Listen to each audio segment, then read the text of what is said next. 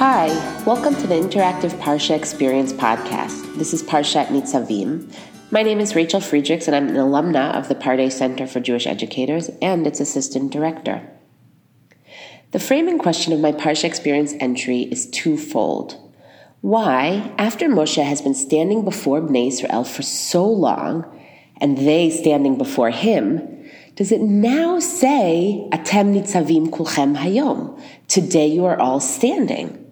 After all, Nitzavim is the eighth parsha in Sefer Dvarim, which almost entirely consists of the people's standing before Moshe.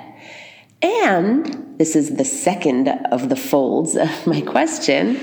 If Moshe is going to mention Bnei Israel's standing now, why use the word nitzavim instead of the verb omdim, which is about five times more common in the Torah? I make the claim that the word nitzavim here can be connected to or hyperlinked to other uses of the word in the Torah. Notably, an instance where the verb yatsav is repeated four times in just 12 verses is the scene of Yaakov's famous dream of the ladder, with the angels ascending and descending from heaven. It seems to me that these two scenes from the Torah bookend the story of Bnei Israel. Back in Parshat Vayetze, where Yaakov has his dream, Yaakov is running for his life from Esav with nothing. He has to leave Canaan, which is the land that had already been promised to his grandfather. This moment marks the beginning of Yaakov's relationship with God, where God directly promises that God will help Yaakov and protect him in exchange for his loyalty. Yaakov will become a great nation in the land of his forefathers. The situation in Parshat Nitzavim is the culmination or the embodiment of that promise. Bnei Israel, literally the sons of Yaakov, are indeed a great nation who have been miraculously protected in the desert, who are about to enter the very land which had been promised to Yaakov. You can look at the Parsha activity to see these parallels laid out explicitly side by side. So, we have these two mirror stories Yaakov fleeing and Bnei Israel about to enter the land. But is there more to the significance of the word nitzavim in our parsha? I'd like to claim that the word does indeed have an interesting and powerful connotation. It's not just standing as in amad, and it's not even just standing in a more rooted way, as I claim in the activity write up. But in the podcast here, I want to take this step even a step further. If we look at a few other key instances of the use of the shoresh, I think one can claim that it connotes a standing which is indeed rooted, but rooted in order to be connected or transported to somewhere or something beyond or elsewhere. The, use, the word is used to connote that we're standing on a foundation which gives us the stability to connect to something beyond space and time. Okay, this sounds a bit frou-frou, but here's what I mean. Start with the word matzeva, a monument, which is from the same shoresh.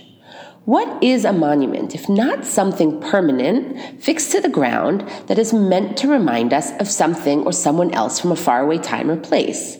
In the Torah, a matzeva is used as a marker for a place where someone wants to remember something positive or significant that happened there, often connected to God in some way, as in the matzeva that Yaakov anoints when he wakes up from his dream in Parshat Vayetze, as well as many other places in the Torah. Even in common use today, consider a war monument. It is a piece of stone or metal stuck in the ground, which is meant to connect its viewers to the bravery of the fallen soldiers or the values for which the battle was waged. Another compelling example from the Torah is in Parshat Vayera, when Abraham looks up and sees three mysterious men nitzavim alav.